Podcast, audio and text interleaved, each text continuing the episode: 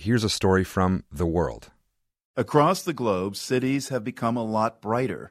Suburban sprawl and urban skyscrapers, sometimes lit up with neon or light shows, it all makes cities easily visible from outer space. Now, some places are trying to dim the lights to make it easier to see beyond our planet. Reporter Manuel Rueda visited one such town in central Colombia where people are now fixing their eyes on the stars and night sky. In the town of Villa de Leyva, dozens of people line up to watch the stars through giant telescopes.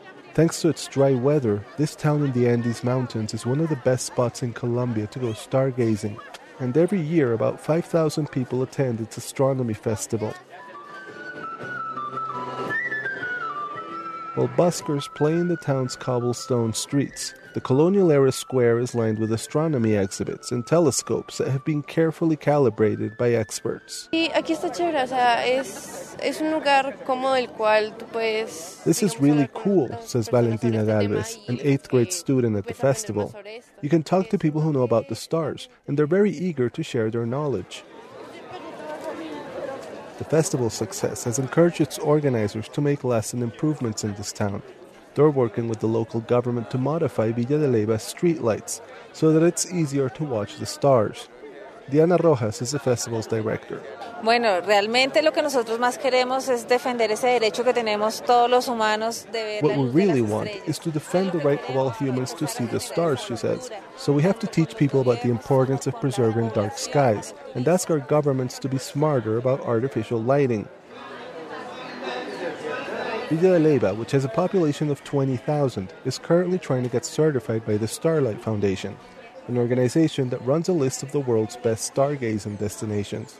To get this certification, the town plans to change its streetlights so that they only point downwards, and they will have to use light bulbs with lower color temperatures that emit softer lighting. Mayor Josué Castellanos is hoping that the certification will boost tourism. El tema de la astronomía le gusta a los niños de los colegios, genera pasión. Children love astronomy, and our festival attracts many families, he says. So we want to keep our skies dark and turn that into another attraction.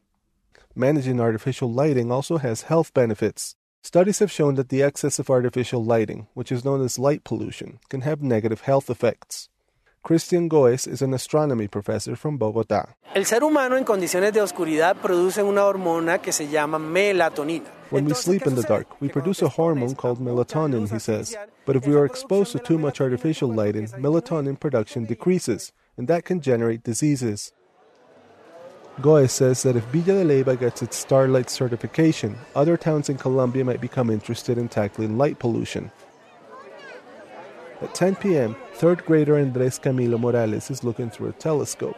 He starts talking to me about why he likes it here.